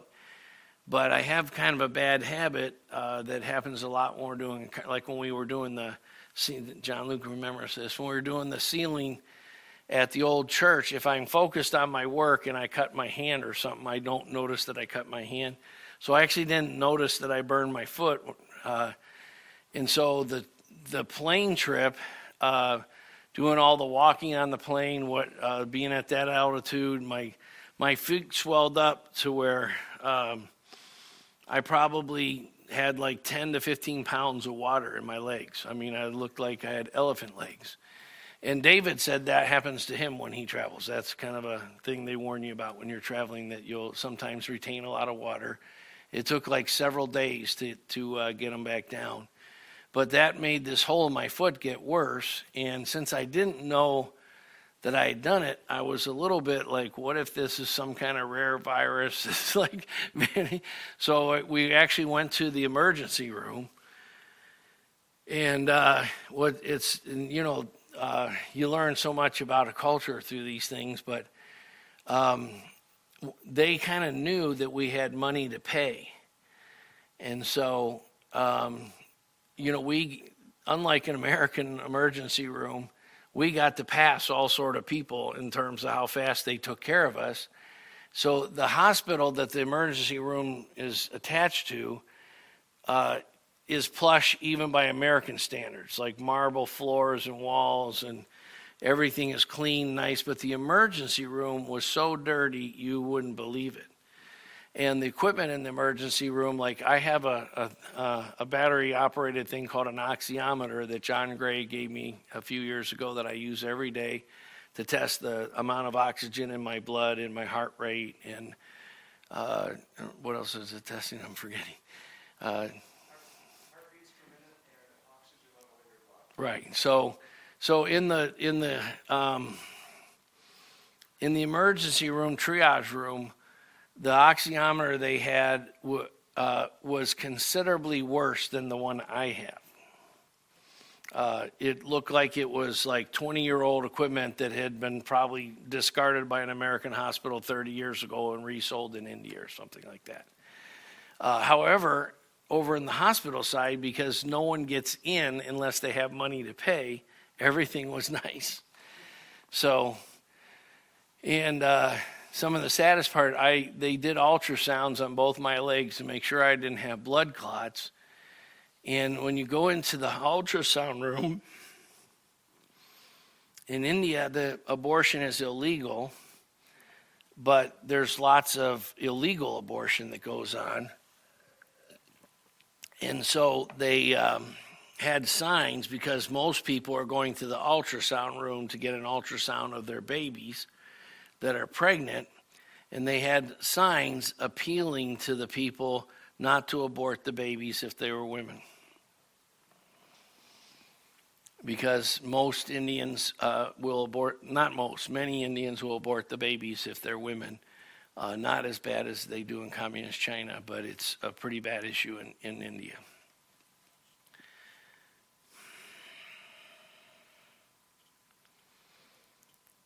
Uh, so they had me come back two days later, and I saw a plastic surgeon. And as far as I could tell, they mean by a plastic surgeon what we mean by a dermatologist. And um, um, and then I saw uh, like a surgeon who wanted to review my case. But between that and then talking to my own doctor's office back on the phone here in Ohio and talking to Beth, I kind of got to the point where after a comfort le- I got my comfort level that it wasn't some rare virus, that it was just that I'd burned my foot and it had gotten aggravated and, and grown because it was about two inches round and quite deep and and it hurt very much. And uh, in some ways, it probably turned out to be a blessing because um, we ended up just conducting a lot of the meetings we would have in our hotel room which enabled us to see more people for longer periods of time. And literally, they want to grow so much that we often uh, started in the early afternoon, and we were we were still talking to people at 3 a.m. Uh, doing, you know, the the first Sunday meeting uh, that we had lasted nine and a half hours, and uh, so, and and the need, you know, that we're going to talk about this tonight, and, and I, um, already I've gotten some commitments from like Amber Poon and Emily Furlow and other people that they're willing to help me disciple certain of the young ladies and so forth, and we're going to have to do that because there's more than Deanna could probably keep up with. So let's go on. Uh, we might as well just show the rest of the slides. So that's the three girls. So Golda would be David's niece, daughter of Kamala and we started talking to Golda, um, and that's actually in our hotel room. That's the chair I sat in most of the time in the hotel room. Hold it, go, go back. So um, we started talking to Golda, what, a couple months ago, and we are going to work very hard at getting Golda to be able to come for two years and go to Dominion Academy and live with Catherine and I. and I've just fallen in love with gold. It's so much I was actually uh, on the phone with Deanna. Uh, it was probably like 5 a.m. in India, but I don't know what time I was talking to her. And, and, but I was trying to explain to Deanna how much love God had put in my heart for all all these people that we were ministering to, and I just started blubbering. I couldn't even control it. Um, it was it's just uh, like these these two girls no uh, they almost always wear color coordinated outfits but they don't they told me they don't do that normally. That's something they do because that's a way they uh, like we're because we're like the guest of honor. Uh, let's go to the next one. Uh, so that is david to my right and then to his right is aruna his wife Aruna, I spent the most time talking to toward the end. Originally, they're from a very, very legalistic kind of Christianity, and there's nothing worse you can do in Indian Christianity than drink beer or drink wine. Like, that would be like committing adultery and stealing all the church money and murdering Sam or something. you know, I mean, like, you know, like you drank wine. So, Unfortunately, when David first came to our church six years ago, he was so amazed that we had real wine during communion and that we thought that it's okay for Christians to drink wine or beer in moderation. That was the first thing he told Aruna. So she was very negative on us for a long time. And um, her and I had some very wonderful heart to heart talks. Uh, she's also from a Hindu background and converted to Christianity as he as uh, David and her were dating. But one of the things we discovered they don't uh, they don't have any concept like deliverance or even renunciation. If you go back through church history for the first 17 or 1800 years, water baptism had all sorts of uh, verbal prayers that we actually, if you remember our water baptisms when we did David uh, Gray and so forth, um, there's prayers renouncing Satan and his kingdom and so forth. So she had none of that. And so, one of the things that uh, she really, really wanted to get baptized in the Spirit, but we, despite hours and hours and hours of meetings, I wasn't able to get her all the way through there. One of the first things I had to do was have her tell me her whole testimony, which we, I listened for many hours as she explained her whole life. And so it was really kind of clear. By the time she was done, I was like, okay, these are all the steps we need to take, but this is going to take some instruction and so forth. So, um, she totally is on board. She wants to grow with us. Uh, she's going to be by far the best candidate for the, you know, that will be the leadership couple. But, um, um, you know, no one ever helped her understand that because of she she was actually involved in this very weird cult growing up and Hinduism, and uh, no one ever helped her learn that she needed to renounce some of that kind of stuff. And and you know she just had the four spiritual principles and you know got baptized. But it, it, you know it was a kind of a content-less baptism like modern evangelical christianity in america. So um, anyway we're really on good track with her but i'm going to spend many hours with her and so deanna uh, and she really wants to grow, and she probably has the most capacity to grow in the Lord of any any of the people we worked with. Let's go to the next slide. So that is uh, our first Sunday meeting ever in our hotel room. Uh, just just to the right of me is Golda. Those are song sheets that Deanna sent them ahead of time, or, or well, you send them the songs. Whatever they have them on little song sheets. Golda led the worship. Uh, if you get a chance to see her on YouTube, she's a very good singer and and uh, and has no stage fright in front of an audience and so forth. That's Joelle to in the that corner. I can't tell who's that in front of Joelle. Well, okay, wait. Okay, go back to the other one. So I think I think in front of Cornelius is in the light blue shirt, and I think that's his niece, um, Priya, spelled P R I Y H A, or is there no A? No H. P R Y A. Uh, that's Joanna in the far back. Then Hannah. Uh, that's Joni in the red, right? Uh, Hulda. I can't tell who's in the green back there. Uh, that's Aruna on the far left, her mother in law, Agnes, that's David's mother. David's father, John Paul, Emmanuel. That's Cornelius' son, Joseph. I can't tell who's that in the green back there. Is that Kamala? Okay. So, all right, go on. So that was our, that was our, if you add Stephen and Greg, that was our first Sunday meeting last Sunday uh, nine and a half hours. And Golda led the worship and did a really good job of it. We only had like six songs, so Golda actually came back to the same song a few times because we worshiped quite a while. Uh, but Deanna's going to be sending her more and more songs, and they uh, basically sometimes it's a song they sing at their church because at their church they sing a lot of the same worship songs. However, they don't kind of distinguish like some of the worship songs they sang were from like what we sang in the 70s, and uh, some were like from the 80s, and some were contemporary. And then they also had hymns that were old hymns and a hymn book.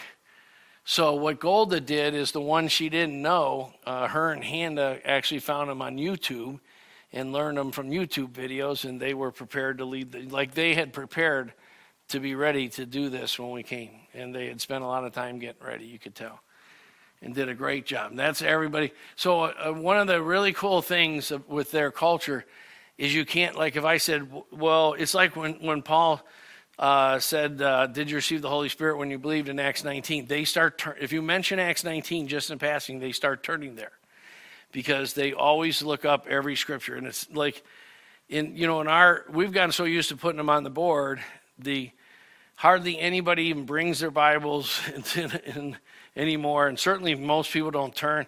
They always have a Bible and they always turn to every scripture you mention. And even if it's uh, Habakkuk or whatever, they know how to find it fast.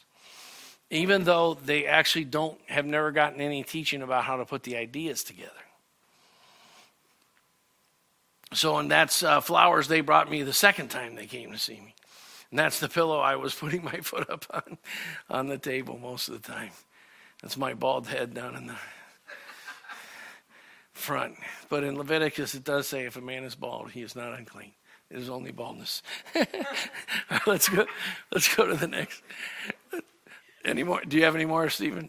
No, that's, that's, all. Okay, you can. So um, I don't know what else to share except for um, God put so much love in our heart, and they want to grow so much. Five five of them got baptized in the Holy Spirit while we were there. David already was. Uh, and um, going from here, we'll start to disciple. But as far as the Bangalore thing, just so you understand, um, we've always been planning since we met Anvesh to start things in Hyderabad. And um, and when we've been doing the Google Hangouts calls, Emmanuel and Joanna have been living in Hyderabad a few months back, Emmanuel lost his job, and then uh, Joanna got a job for uh, working for IBM programming in Bangalore. So they're now living in Bangalore, where David's family lives. So we ended up with all the contacts we have live in Bangalore. Bangalore is about eight hours from Hyderabad, and we still have plans to, to plant a church in Hyderabad. I don't know how it's going to play out. I told David there's a chance that he'll end up being the pastor in Bangalore, and Anvesh will end up being the pastor in Hyderabad. Uh, although another plan I've thought of, we'll just see what the Lord directs at times, is maybe they, maybe Anvesh and, and Deanna will go to Bangalore first, get that church off the ground, then take a team to Hyderabad. We'll see. Um, I'm thinking that I'll be able to uh, do better in India now that I've learned some things uh, as far as health wise and everything. And hopefully, I'll never make my wife's tea in my bare feet again. Um, so, um, well, oh, and then, you know, it, it's amazing how sovereign God is. Um, about, I don't know, two weeks to a month before we left, I was having lunch with uh, Sam Samuel Chen Sing Poon at Bob Evans near Wright State. God always moves at Bob Evans. And, uh, you know, from right in the middle of lunch, I said, you know, we need to start a church in Singapore. and uh, and it, that didn't come out of nowhere. It was because Samuel was explaining some things about Singapore citizenship. Uh, I always knew that Singapore was probably the most strategic city with, you know, you could par- possibly argue that Hong Kong would be a more strategic city in terms of the Far East than Singapore, but probably not.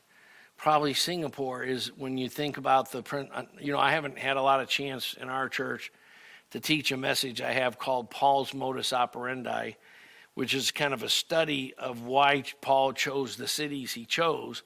Why, for instance, he didn't go to Colossae, but why he did go to Corinth and there's a lot of rhyme and reason to Paul's methods. He only went to the most strategic commercial and governmental cities in Rome. And Singapore is the wealthiest per capita uh, city and nation. It's kind of a city that's a nation. You know, it's a, the whole island is Singapore City, and you know, and it's about, if I remember, it's about eight million people or something like that.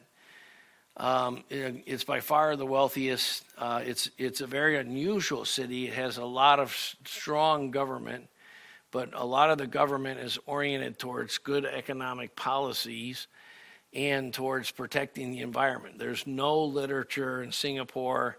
I, in fact, on the plane, I read an article about Singapore and their environmental policies, and um, it's like one of the cleanest places on earth with one of the you know, farthest thinking ahead environmental plans and policies of any place on earth, and, and it's uh, it's actually nicknamed the Garden City because it's like a city in a garden. Like there's vegetation and beautiful things everywhere you go, on top of buildings. You know, every building is landscaped to the hilt, and uh, it's uh, a beautiful place. But more importantly, like Sam cannot become a citizen of the United States of America without losing his Singapore citizenship, which we, is not, you know, not a good idea.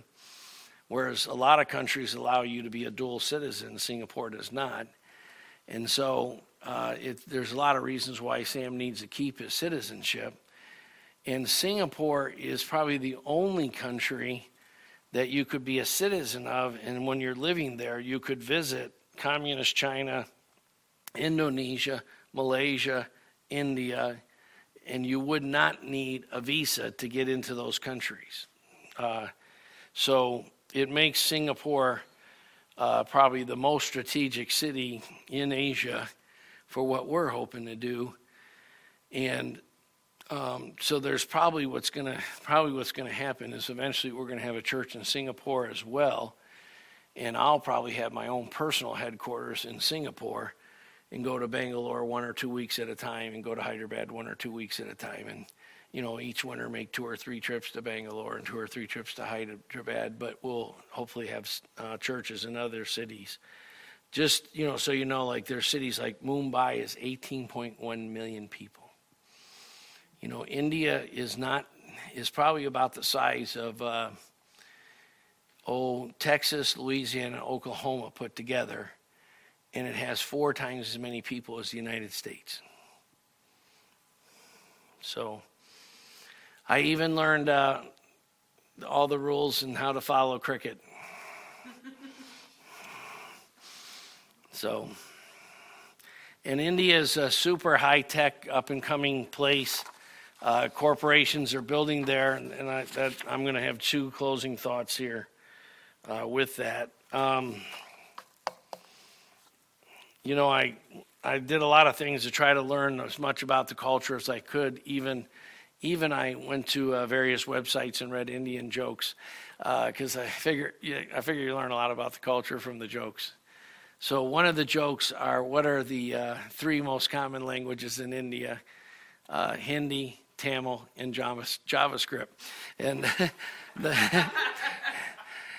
the point being is there's a lot of computer tech geek type people in India, and uh, everybody is you know uh, you know their their approach to education like uh, in our hotel room we had um, dish and they have over 50 channels that are just lectures from the university on every subject. And I, I watched a whole bunch of them because I stayed up all night almost every night, and uh, and because uh, you know, uh, so like you know how we'll have three or four religious channels, all, most of which are different varieties of Christians.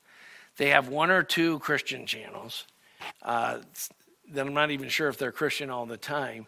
They have more than 50 Hindu channels and all sorts of different kinds of Hindu channels for all sorts of different gods and ways of practicing Hinduism. And, and uh, you know, it's uh, quite crazy. And then sports channels, you know, we have our ESPN and Fox Sports, and they have like 30 or 40 sports channels. And they basically are mostly showing cricket and soccer which they call football, of course. And um, and they show like the European soccer, the and they uh, the cricket. They show international man- matches, but there's like a Indian.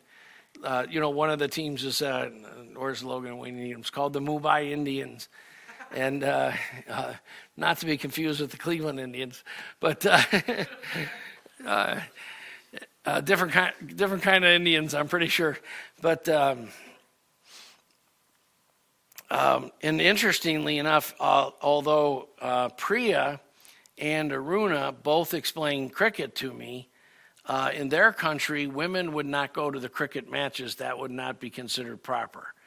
You might, your parents might take you to a cricket match if they're pretty westernized and they're a little loose in their morals. It's not, it's not, and it's a little bit like our NFL football like you really couldn't take your daughter to an NFL football game because while she might watch it on TV, the you know like if you went to a Bengals game, the, the amount of drinking and and swearing and smoking and, and vulgar language would not be appropriate to take your kids to. Uh, and and uh, cricket's matches are, are kind of like that. Like uh, both both uh, Priya and uh, Aruna love cricket, but they've never been to a match. They've just seen them on TV. Uh, nor would they go because they wouldn't consider an appropriate family place to go. so that, that's so many interesting things to, to learn about the culture. Um, and I think I already said that the Lord protected us at the last minute. We decided to skip Europe and go straight back. And, and you know, the first text I got from Carla was about the fact that uh, we would have got stuck in Europe. So thank the Lord for his sovereign protection. Um, hopefully, a takeaway from all this is I very much uh, think that we would have been a lot less successful and fruitful had there not been the prayer meeting up here for us right before we left. I got reports about all the prayer that went on for us at the women's prayer meeting in the Red House and other uh, texts and notes from the Grays and other people about the prayers that were going on for us. Um, we are going to next week take uh, an offering to try to offset the uh, India thing because of the current situation. Uh, I probably, uh, Josiah, you're going to want to, um, by next week, have it so you can uh, put our address on the board at our house because I don't think we're going to go out and get a P.O. box just for this. You can, one thing I want to make sure we understand is we kind of need the tithes and offerings to stay faithful and not to go down through this time.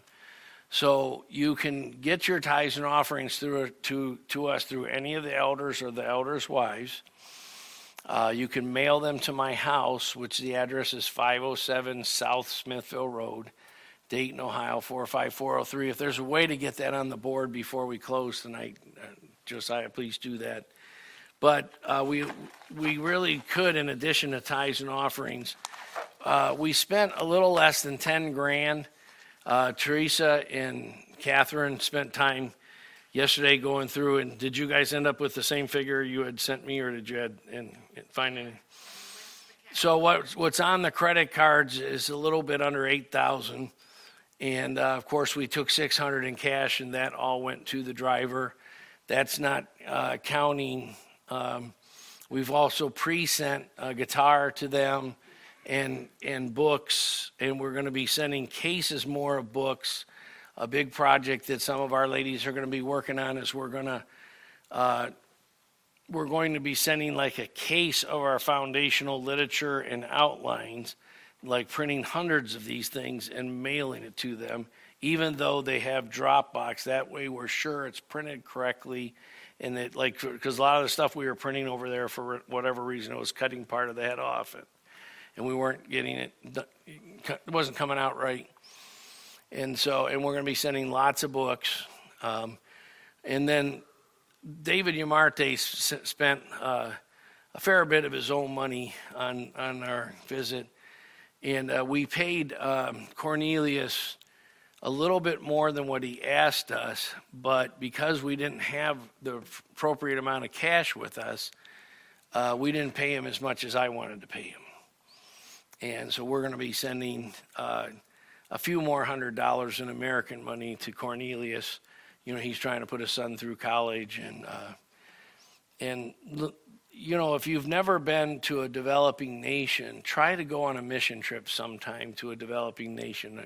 It's been a long time since I went to Mexicali, Mexico, but it'll give you a fresh appreciation for what we have in this country. Um, our poorest people have better plumbing, better so many things than their richest people.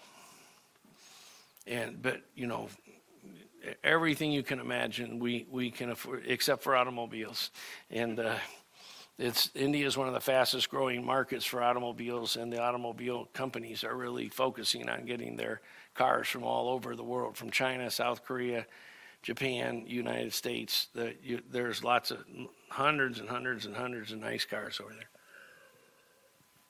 but they don't have commensurate nice houses or, uh, you know, uh, one of the things that all the uh, street shops, even in the kind of ghetto areas, were selling PVC piping.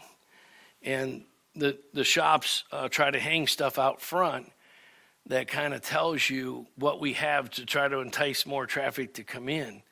And so sometimes you'll see bananas or peppers or whatever, but a lot of the shops had PVC piping because it's a big upgrade for, for a lot of families there if they had indoor plumbing. And, and they just don't have it. And so, and also, like for instance, in our hotel room, again, a four star hotel, very high ratings, the, our electrical went out around six, seven times a day. And uh, uh, some of that's because of all the construction many, many multinational corporations are building there. And so they're, and they don't have any concept of zoning. So you have these, a lot of buildings would look nice in the neighborhood where Byron's office, I kept thinking about Byron's office and the, uh, Be- is it called the Beavercreek Industrial Research Park or whatever? Ke- Kettering Research Park. So uh, there were a lot, er, every block had buildings that looked like they'd be at home in, in the Kettering Research Park, and it had buildings that were worse than any ghetto building you could find in America on the same street, sometimes in the same yard. So that was quite amazing. And of course, because of the Hinduism and stuff, the streets are filled with wild dogs and uh, cows and so forth. So, amen. So let's have John Gray up here.